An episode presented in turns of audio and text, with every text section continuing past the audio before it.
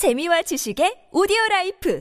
팟빵 안녕하세요. 군사 돋보기입니다. 현재 진행 중인 우크라이나 전쟁에서 양측의 가장 주력 전력이 모여있는 헤르선 전선에서 앞으로의 전투에서 굉장한 이점으로 작용할 성과를 거뒀습니다. 바로 헤르선 전투에서 가장 중요한 거점이자 이제까지 러시아와 우크라이나 모두가 치열한 격전을 벌여왔던 스니후리우카를 탈환한 것인데요. 높은 탑 위에 게양된 우크라이나 국기가 이 사실을 증명하고 있습니다. 이 스니후리우카 지역을 요새화한 러시아군은 그동안 몇 달 동안이나 우크라이나군의 공세를 막아내며 버텨왔지만 드디어 그 방어선이 무너지며 헤르선 전투에서 우크라이나 우크라이나군이 큰 우세를 점할 수 있게 된 것인데요. 이에 따라 우크라이나군의 공세 부대는 정말로 헤르선 코앞까지 당도해 있는 상태입니다. 아직 탈환해낸 것은 아니지만 또 다른 지역인 밀로베, 칼리니우스케, 브루스킨스케, 노바카먄카 등에서도 우크라이나군과 러시아군의 치열한 격전이 벌어지고 있는 중입니다. 이를 통해 알 수 있는 것은 역시나 헤르선의 모든 지역에서 자국 군대가 철수했다는 러시아의 공식적인 선언은 거짓말이었고 우크라이나군 측에서 주장해왔듯이 이는 우크라이나군을 방심한 채 헤르선 시가지로 끌어들이기 위한 러시아군의 기만책이었다는 것입니다. 이제는 이 전선의 가장 중요한 지역이자 후방이라 할 수 있는 헤르선 시가지의 무난한 탈환을 앞두고 드네프르강 이북 지역에 갇혀 있는 러시아군 3만 명의 탈출을 막고 어떻게 모두 잡아들이거나 섬멸할지 그 방법에 대한 조언들까지 여러 OSINT 전문가들을 통해 나오고 있는 상황인데요. 그러나 최근 새로 임명된 러시아군의 장교가 헤르선 전선을 강화하고 있으며 이제까지와 달리 나름 현명한 대응을 보여주고 있기에 우크라이나군도 주의할 필요가 있어 보이는 상황입니다. 이제 정말 라스푸티차가 끝나고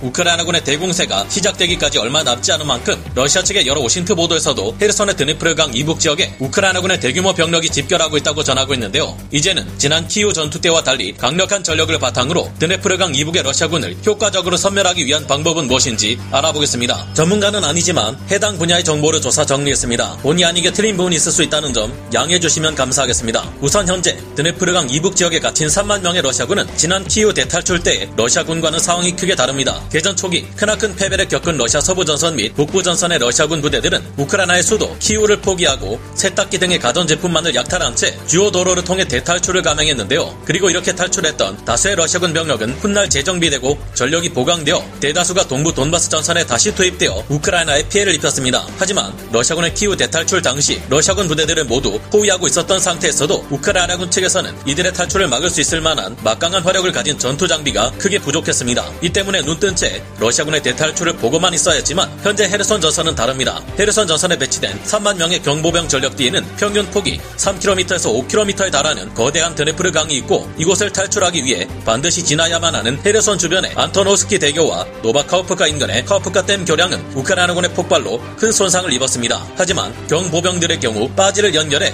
안토노스키 대교 바로 아래 설치된 임시 교량으로도 어떻게든 강을 건널 가능성도 있으며 본격적인 겨울이 우크라이나에 닥치고 드네프르 강이 얼어붙을 경우 이를 건너갈 가능성이 없다고 할 수만은 없을 겁니다. 러시아군의 주력 병력을 이번에도 살려보낼 경우 이후 그들이 어떻게 반격을 가해올지 알 수 없고 미국의 우크라이나에 대한 지원이 끊어질 위기인 지금 훗날 어떤 후환이 닥칠지 알 수 없는 상황인데요. 여러 OSINT 전문가들의 조언에 따르면 헤르선 전선 드네프르강 이북 러시아군의 탈출을 막기 위해서 지금부터 헤르선 전선의 우크라이나군은 해당 전선에 강력한 압박을 가하는 동시에 러시아군의 테러가 존재하는 모든 지역에 집중 포격을 가해 러시아군을 드네프르강 이북에 완전히 가둬버려야 한다고 주장하고 있습니다. 곧 우크라이나군의 본격적인 공세가 최후의 보루인 헤르선 시가지를 향할 경우 대다수의 러시아군이 드네프르강 이남 지역을 향해 탈출을 감행할 가능성이 높은데요. 그러나 우크라이나군이 재빨리 M14 국도에 주력 병력을 투입해 3만 명의 러시아 경보병 부대들을 좌우 두 개의 덩어리로 갈라놓을 경우 러시아군의 힘은 크게 약화될 것으로 전망되고 있습니다. 헤르선의 동쪽 방면에서 우크라이나군의 공세부대 일부가 우측의 러시아군 부대를 막아 세우고 좌측에 분리된 러시아군 병력 서쪽에서는 전차 및 장갑차를 동원한 우크라이나군의 강력한 기동부대를 보내 러시아군의 전력을 각계 격파하기 쉽도록 계속 쪼개야 할 것으로 보이는데요. 중요한 점은 러시아군의 중장비들이 드네프르 강을 건너 이남 지역으로 탈출하지 못하도록 막는 것입니다. 드네프르강 이북 지역에 배치된 러시아군 병력은 대부분이 경보병들인 것으로 알려져 있지만 이곳에는 러시아군이 퇴각할 때 미처 철수시키지 못한 중전투 장비들이 남아있다고 하는데요. 드네프르강 이북 지역에 남아있는 야포와 전차, 장갑차들은 많지 않은 수량일 것으로 판단되지만 이들을 완전히 포위해 섬멸시키고 드네프르강 이북의 러시아군 부대들을 완전한 경보병 전력만 남도록 만들 경우 이후의 전투를 더욱 쉽고 안정적으로 수행할 수 있을 것으로 판단됩니다. 이들 병력과 중장비들이 헤르선 전선의 동쪽에 위치한 자포리자 전선과 도네츠크 전선으로 유입되는 것을 사전에 막을 수 있다면 헤르선 전선을 장악한 우크라이나군이 동부 돈바스 전선을 탈환할 때 후환을 막을 수 있을 것으로 예상됩니다. 우크라이나군이 러시아군의 테러를 계속해서 완전히 차단하는 동시에 밀어붙인다면 오랫동안 보급을 받지 못해 고생하고 있는 드네프르강 이북의 러시아군 병력은 큰 난관에 처할 수밖에 없습니다. 안 그래도 견디기 힘든 상황에 얼어붙었다 녹았다를 반복하는 우크라이나의 겨울이 닥치면 참호 속의 러시아군 병력들은 참호족이나 동상, 각종 질병의 감염 등에 시달리며 엄청난 수준의 비전투 손실을 입을 가능성이 큰데요. 현재 드네프르강 이북 지역에 갇힌 러시아군으로서는 사실상 도망치기 어려운 상황에서 배수의 진을 치고 버티는 상황이며 함부로 폭이 넓은 드네프르강을 건너 도하를 시도할 수 없으니 우크라이나군으로서는 러시아군의 힘을 빼기 위해 절대 놓칠 수 없는 기회가 바로 지금입니다.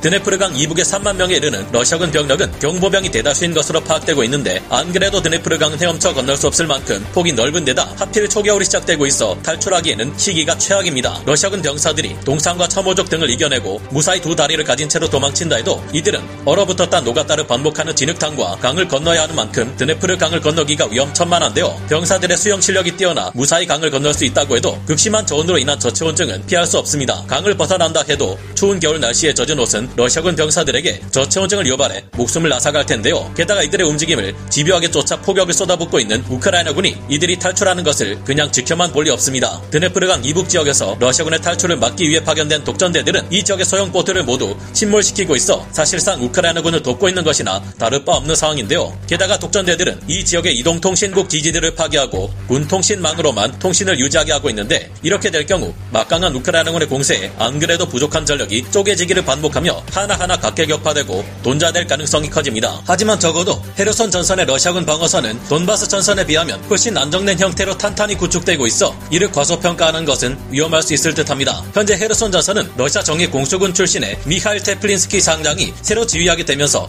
나름 탄탄한 방어 진지로 변모해 가고 있는데요. 현재 경보병들과 경장갑 차량을 중심으로 하는 러시아 공수군 병력들이 1차 방어 진지에 배치되고 있으며 제19사단 및 제94단의 러시아군 전차 및 보병 전투 장갑차들이 이들을 보완하고 있습니다. 이들은 가장 먼저 우크라이나군을 맞닥뜨릴 일선의 방어 진지가 공격받을 경우 투입되어 기동 방어전을 수행하기 위해 배치된 전력인데 확실히 전차 혼자서 덩그러니 공세에 나서는 돈바스 전선에 러시아군에 비해 신중한 모습을 보입니다. 게다가 이들이 우크라이나군의 드네프르강 도하작전을 막으며 시간을 버는 동안 드네프르강 이남 지역에서는 약 20km 이르는 세계 러시아군 방어선이 구축되고 있는데요. 이곳에 설치되어 있는 참호와 벙커들은 동부 전선의 참호와 달리 교통로가 연결되어 있는 것은 물론 구불구불한 형태의 러시아군 병력이 숨기 위한 자리도 있는 등 확실히 발전된 형태를 보입니다. 우크라이나군은 현재 대공세에 앞서 서방 국가들로부터 더욱 많은 전차와 장갑차를 지원받고 있는데 헤르손 전선의 러시아군은 적어도 이들 우크라이나군을 과소평가하지 않는 모습을 보이고 있습니다. 애초에 지난 키우 대탈출 이후 주 공격 방향을 돈바스 방면으로 정한 러시아군으로서는 진작에 헤르손에서 병력을 물리고 자포리자 전선 및 도네츠크 전선과 루안스크 전선에 최대한 많은 병력을 집중하는 것이 현명한 판단이라고 몇 달 동안 수많은 구사 전문가들이 이야기해왔는데요. 그러나 러시아는 끝까지 헤르손을 포기하지 않는 지나친 욕심을 부렸고 그에 대한 결과가 결국 모든 전선에서 열세 라는 상황으로 돌아왔습니다. 헤르손에서의 공세와 함께 그 동쪽의 자포리자 전선에서도 우크라이나군이 현재 강력한 집중 공세를 시작하려는 정황이 포착되고 있는데요. 미국 내에서 우크라이나에 대한 지원을 줄여야 한다는 주장이 나오고 있다는 점과 우크라이나군도 탄약의 소모가 극심할 것이라는 점이 한 가지 우려되는 변수이기는 합니다. 미국의 중간 선거가 끝난 이후 공화당이 유세하든 민주당이 유세하든 최소한 이번 겨울 전쟁에서 우크라이나군이 대부분의 영토를 수복할 수 있도록 마지막일지라도 전폭적인 지원을 퍼부어주고 유종의 미를 거둘 수 있으면 좋겠다는 바람을 가져보는데요. 그동안 우크라이나를 지원해온 미국과 영국을 비롯한 여러 나토 국가들이 우크라이나의 승리를 앞둔 현재 상황에서 조금만 더 우크라이나를 지원할 수 있기를 기원합니다. 오늘 군사 돋보기 역사 마치고요. 다음 시간에 다시 돌아오겠습니다. 감사합니다. 영상을 재밌게 보셨다면 구독, 좋아요, 알림 설정 부탁드리겠습니다.